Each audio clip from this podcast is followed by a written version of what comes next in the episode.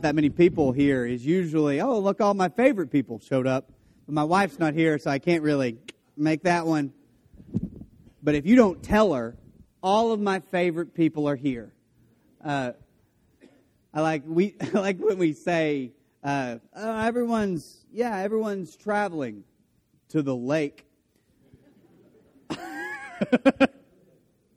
We're giving them credit, and that's fine. We give credit around here. Um, you get bonus points for being here on Memorial Day weekend. Uh, we do, um, as, a, as a church, remember all those people who have lost their lives in, in battle and those who have lost their lives in service to their country. Um, we are uh, thankful for them. Uh, we are a movement that celebrates uh, the giving of life in the loss of life. So we completely understand that as we worship Jesus, who gave his life for our freedom as well. Um, in a, in a large way. Um, and those who give their life uh, under Christ will also be resurrected too, just like Jesus was. So we celebrate that as well. Uh, a couple. Another thing we celebrate is uh, Alex and Adrian. Um, Alex' uh, last name is from Germany. Uh, Adrian's last name is from Mexico, and uh, I don't. But they are. They've been um, here with us for nine, ten months now, it seems, and they are um, leaving this week. We are going to miss them. Uh, they have been regular um, members of our youth group and come to different devos and trips, and uh, I like them uh, quite a bit. So, um, just if you see them, uh, it's uh, Adrian's usually with Alex, so just spot Alex, who's tall, and then go go uh, say bye to them. If um, if just want wanted you to know that, just so you didn't show up next week and be like, "Hey, where's Alex and Adrian?" And then you didn't get a chance to say goodbye. Um, but they they will be leaving us, going back to their homes, and hopefully someday they will make it back here, and we will um, have a party for them um, sometime soon. Uh, next Sunday is uh, June fourth. June fourth is a big day because June 4th is the day is the first Sunday that John Gunter will actually be here officially in his role as um, the, the, the family life minister. Now, I've heard different people say different things about John, just sort of in passing. Just someone told me just today, when's y'all's children's minister going to get here? And I'm going to tell you much, this much. If John shows up and turns out he's the children's minister, he's going to be pretty upset. What John's role is, is the overall organization and structure of all of the ministries, like the nuts and bolts of our ministries um, education, life groups, youth, uh, and, and, and maybe in that order. He's going to work with us to make us more efficient as a church, to help us build ministries instead of just be a minister. Uh, so if you, if you want to simplify it, although it's hard to simplify, if you would like to simplify what John is going to be doing, his role is more month to month, as is, and, and mine is more week to week. Okay, so I visit and counsel and teach and preach, and he oversees what's he's going to in August. He's going to be thinking about what's happening in December and planning that and working with you. Now, we told him that you people are good to volunteer don't let us down on that. When he calls you and says, hey, we're thinking about doing a, a men's retreat, or we're thinking about um, putting together a special banquet for our senior citizens, or we're thinking about this or that, um, could you help? Just say yes. Yes, just say yes. Not yet. And we will, uh, and, and then it won't be as hard as you think it is. Every time you volunteer for something, rarely is it like you think, oh no, I'm going to have to stand in front of people and make announcements, and then they're, they're going to make fun of me and throw things, fruit, rotten fruit. Who brings rotten fruit to church? But they're going to, and it's going to be awful, and, and it's never going to be that bad. You're going to show up and you're going to pour drinks, and you're going to you're going to smile at people and you're going to put chairs under tables and then you go home and you feel good about yourself. Say yes. Volunteer. Teach class. It'll be good, I promise. You, you will not regret it. No one has ever come out of teaching the babies class and said, Oh, good night. That was the worst.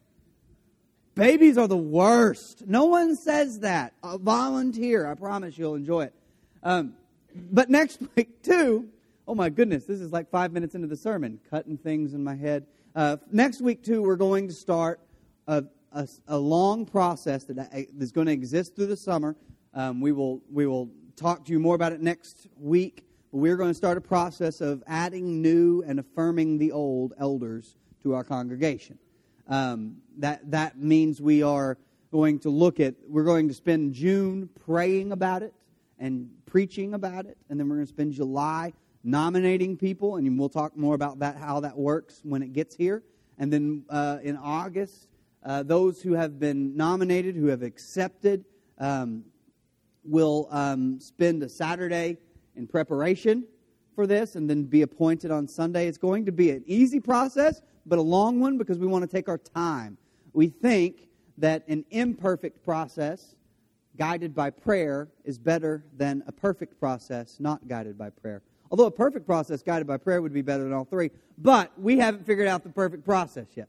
So we are going to start that this uh, this Sunday. All of June's sermons will be a series called "A Prayer for Leaders," and it'll be about how we pray for our leaders and what leaders look like and what we as leaders should look like. Um, as leaders in the world to Jesus. It'll, it'll have all sorts of little angles on it, I promise. You'll enjoy it. And then July will uh, come another series, but we'll still be in the nomination process. So please, pr- I'm telling you this now so that you will pray for it now. That you will pray for the process, that God be involved and that the Spirit be working and that it be a, a, a holy and, and good process. And that those who are, um, who God is, is aiming at to lead this church, lead this church whether they want to or not. Okay? So uh, we are uh, we're proud. Um, so my favorite elders are the reluctant ones. You never want the guy who's like, I need to be in charge. That guy does not need to be in charge. Um, so we, but my favorite elders are the reluctant ones, the ones who say, no, no, no, that, that's not for me. Really, it's for you. Um, so we're, we're excited about that process. Um, please, um, please be praying for that. As we finish the series, first and last, I think it's appropriate to look at the time that Jesus says that He is, or God says that He is, the first and the last, the Alpha and the Omega. Um, it's, in, it's found in Revelation, but before we do that, before I scare you with Revelation, let's talk about Revelation real quick. there's a show called Saturday Night Live.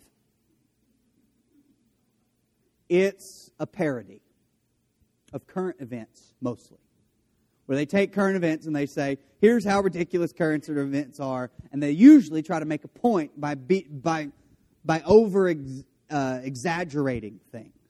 And so they, make, they, they try to make their little points, and whether you agree with their points or not, that's what they're doing. It's a parody of what's actually happening. If you read Revelation as a parody of current events, not today's current events, mind you. That's what happens with Revelation. People get into Revelation and they go, oh man, look, it's Obama or it's Trump or it's Bush or it's Clinton or, oh, look, the devil is the. Revelation is not talking about the United States of America. Every book you find in the in the um, bookstores about Revelation is like what we found about Revelation when it concerns the American flag. Okay, yeah, and everyone who writes those books talks like that. It's all like, man, you know, we found we found the deep secrets in the numbers about this thing or that thing. No, you didn't. No, you didn't because because it would just make just as much sense for someone else to write a book to say, you know, I read Revelation and it turns out it's all about Uzbekistan. It's all, it's all about just some random country, because our country, for everyone else in the first century, is another random country. We were not the center of the Bible's world. So our country shouldn't be the center of our biblical understanding. It just makes sense. They, under, they understood Revelation when they read it in the first century. That's a key. They understood it because they were in a situation, and uh, Revelation is a type of literature that is a cosmic relaying of current events. It's a parody of what's happening.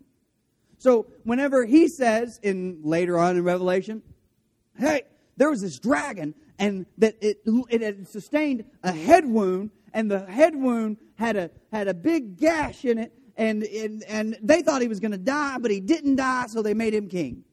All of us go ooh i wonder who that dragon is. Gorbachev. That's a good reference i wonder who that dragon it's vespasian he's a roman ruler he was a caesar who in the, the siege of Jerusalem in AD 60 suffered a massive head wound with a sword, and everyone thought he died. And when he didn't die, they were all like, this dude should be king, and he became king. I mean, it was like they all knew it. It was all just like a duh moment for them, but we're like, ooh, let's figure it out. They didn't have to figure it out, they knew. He's given them blatant clues. There's a white, there's a rider riding, riding a white horse with a with a bow in his hand, and he means death. He's the Parthians. That's it. They knew that. That was just basic stuff for them. So they read Revelation and they were like, oh, yeah, that's, that's that. But we read, read Revelation and we get real excited about it. But one thing that Revelation does speak to us about is they were afraid. Remember that guy Vespasian I just talked about? Remember Nero? Have you heard that name, Nero? Remember uh, Titus, and Titus was Vespasian's son who died of a headache. And Domitian was the, the younger son who was nuts, a pretty good ruler, but just crazy. All of these guys started killing Christians because they weren't worshiping Caesar. They were terrified. The Christians were terrified. Their, their life was at stake. And you know, and in our understanding of Scripture, sometimes it's so short sighted that we think we think, oh, just our minor little difficulties are, are the problems that Scriptures are talking about, and their life was at stake. They could die. They could get arrested any moment. You could be in the, the city, uh, the, the city square, in the main part of a city in Ephesus or in um, Thyatira or Laodicea, and you could you could be just talking with someone. Hey, how are you? And then you hear trumpets. And what has happened is the the walking down the street are the representatives of Caesar. And they would blow the trumpet, and whenever trumpets were blown, you had to drop to your knees and worship Caesar as God. And if you didn't, you would just be rushed off to court and probably executed. That could happen at any moment in any town. And you had to decide am I going to worship Caesar or am I going to worship God? And it was a matter of life and death. They were afraid. And John writes this book. And he says, John, he's not referencing it, this this is how they wrote it. This is from John. He's not writing this to John. John, to the seven churches in the province of Asia, grace and peace to you from him who is and who was and who is to come, and from the seven spirits before his throne, and from Jesus Christ, who is the faithful witness and the firstborn from the dead, and the ruler of the kings of the earth He's saying, I'm writing this to you with the power of the one who was and who is and who is to come, and Jesus who rules over the people that rule over you. See, what happened is the Christians would start saying things like, Your Lord Caesar will die and stay dead, but our Lord conquered death. that was the message in the first century. That was them saying, Our Lord overcame death. And your Lord's going to die, and he's going to stay, like, stay that way. Just drifting off in this world. He says, He is the ruler of the kings of the earth. To him who loves us and has freed us from our sins by his blood and has made us to be a kingdom and uh, to be a kingdom and priest to serve his God and Father. To him be glory and power forever and ever. Amen. And then he says, Look, he is coming with the clouds and every eye will see him, even those who pierced him, and all peoples on earth will mourn before because of him. So shall it be. Amen. And then this is the words of the Lord God. I am the Alpha and Omega, the beginning and the end. The Alpha and the Omega is uh, the first letter of the Greek alphabet and the last letter of the Greek alphabet. So it's Alpha. And I'm the I'm the first and the last. I'm not just the servant. I'm the one who was and who is and who is to come. I'm the Alpha, the Omega, the beginning, the end, the first and the last. I am, I was, and I am to come. I am the Almighty. I'm the one who conquers all. I'm the one who overcomes. I'm the one who beats, who conquers, who rules the rulers of the earth. I've been before them. I'll be after them. At this point, like I picture, uh, there was this athlete, he's uh, Muhammad Ali. Uh, he, before a fight, man, he would just get to talking. And he would say, I'm on, and what was great about Muhammad Ali is he would say, I'm going to knock him out in the seventh round. And then he would dance for six rounds. And the seventh round come, he'd knock that guy out. I mean, he just, he knew what he was doing and he just, he just danced and then, bah, got him. And he was, he was so good that he, he could back it up. The worst kind of people are the people who talk and can't back it up. They're the ones who say they can do all the stuff but can't do all any of the stuff. I played basketball with a guy one time and I, I drove the lane and I laid it up and I scored. And this guy was standing out in the corner. He was like, Give me the ball. And he had made a shot all night. I was like, okay, yeah. I'm not going to get him the ball. He talked, but he can't back it up. That's me most of the time. I know him very well. I've stood out there many times going, hey, no, okay. That the worst kind are the people who cannot back up their talk. And Jesus is saying Caesar cannot back up his talk because he wasn't. Now he is, but he ain't going to be. That's most of our problems in this world. And what's funny is we worship our problems. And you may say, well, I don't sing songs to my problems. No, you don't. But you give them more power than you give your God. Your problems were not. They are, but they ain't going to be. Your God was and is and is to come. Your God trumps your troubles. Your God overcomes your brokenness. Even death was not, is, and won't be. Because our God was and is and is to come. You lay a God who was and is and is to come on, on over problems that were not they are they're present they exist but they won't when you give your problems more power than your God, when you give your trials and your troubles more pro- power than your God, there's a good chance you're not giving your God enough power. We worship the God who was and who is and who is to come. All everything that you've got going against you will be beaten by that God. And now, here's the trick. Is we can get frustrated with God for not doing things the way we would do them. Which is silly because you've been doing the things you've been doing things the way you would do them your whole life and look where that's gotten you. We, get, we can get frustrated with God and say, look at the problems in the world, God. There are people who are hungry, and there are people who are who are under like people people who are dying from mosquitoes. regularly. People are dying from upset stomachs.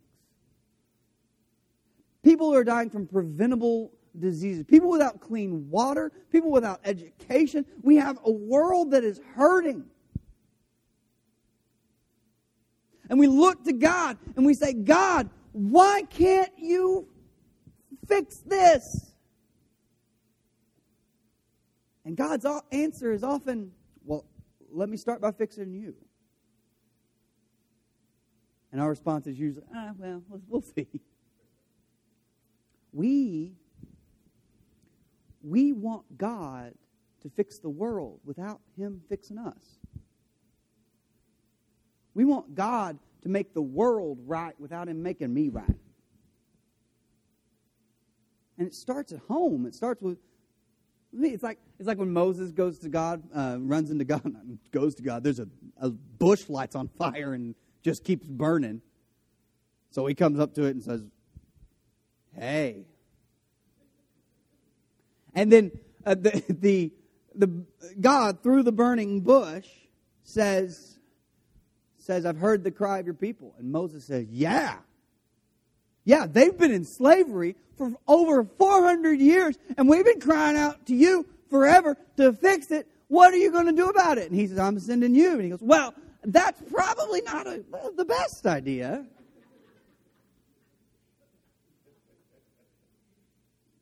Our problem is we serve the God who is who was and who is to come. We are not served by him. We serve that God, and whenever we think that God is serving us, we can get things turned around. We can think God should be doing this, and God should be doing that. And how arrogant of us who we were not we are. But without the power of God, we weren't going to be. And we serve the God who was and who is and who is to come. We serve the God who is first and last. We serve the God who is Alpha and Omega. He does not serve us. And we, we would do well to remember that way you interact with other people should be in service to the God who is the Alpha and the Omega. The way you interact with your brothers and sisters uh, in church, the people who are not uh, believers in Jesus, the way you interact, the way you go and treat your waitress or waiter at lunch should be in service to the God who was, and who is, and who is to come. At that point, it's not just my problems that God needs to fix. It's, it's me going into the world with the mission of God on my shoulders. One of my favorite quotes is that God's church doesn't have a mission. God's mission has a church.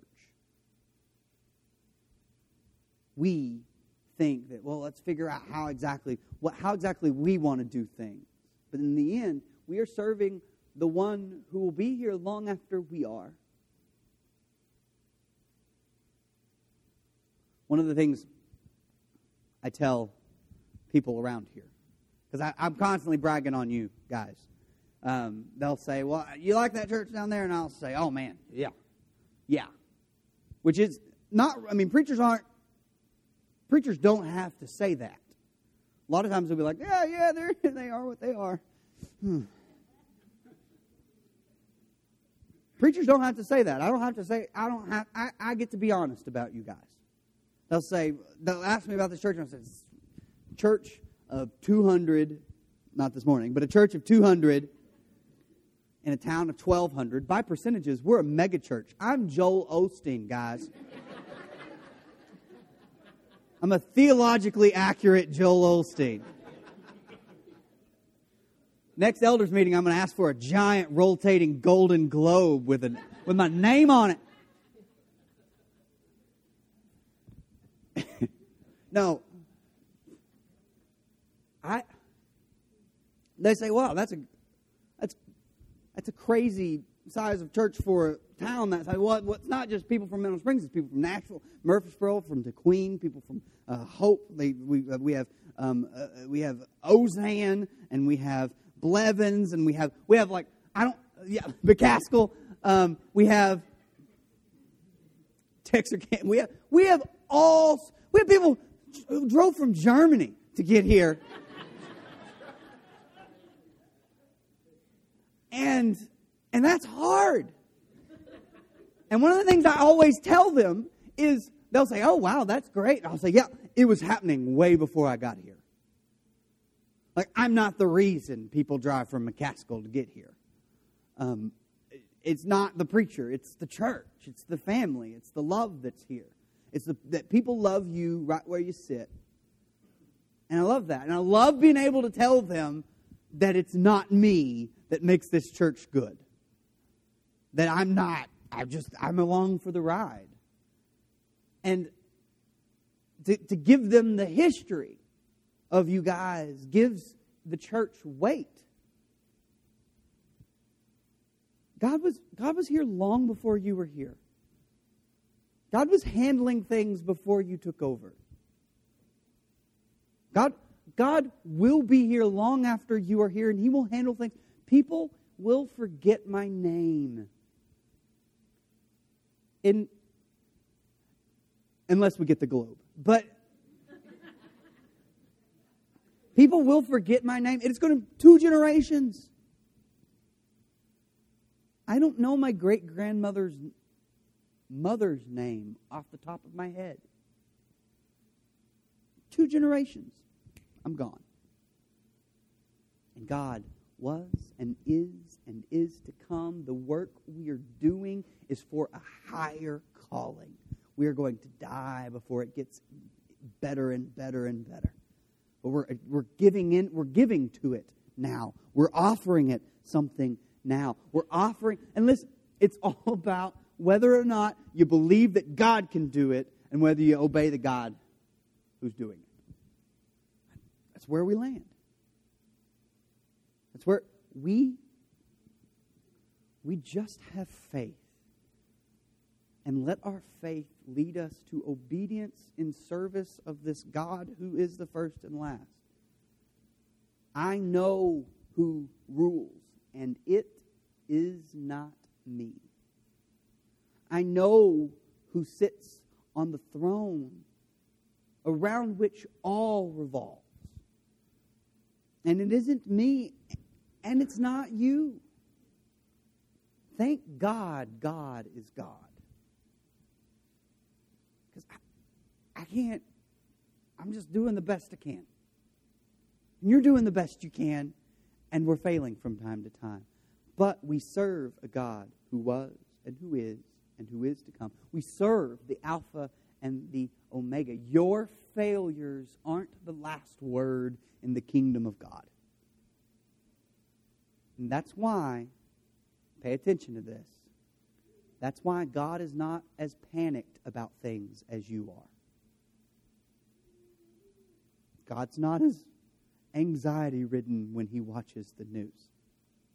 I would, re- I would argue God reads the news instead of watches it, but it's hard to tell. That's just a joke. It's not. Hmm, where did he get that from the Bible? Nowhere. That's the answer. Nowhere. The God's not. God doesn't panic like you do. Also, he probably doesn't worship those things like you do either. God knows what really has power. And it is the God who was and who is and who is to come. You want to join the team of the God who was and who is and who is to come, the Alpha, the Omega, the beginning and end. You want to be in His community, in His mission, in His church. Today's the day to give your life to that. It's the only thing worth giving your life to. It's the absolute only thing worth giving your life. Your call today, or the call of the sermon today, is for you to join the mission of God. And for you, that may mean finding Regina Westfall and teaching a class. For you, that may mean coming forward and giving your life to Jesus for the first time, being baptized. And you say, Well, I'm just not ready for that. You're never going to be ready for that. You're never ready to, to be used by God, but God uses people who aren't ready. That's what's great about God. You weren't, you are now, but you won't be without God.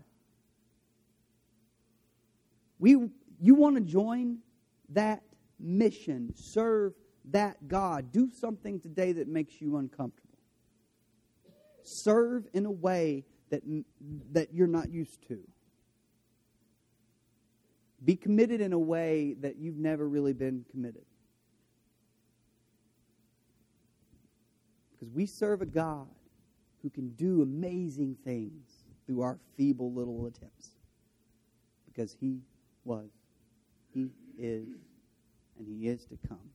He's the Alpha and the Omega. Let's stand and sing.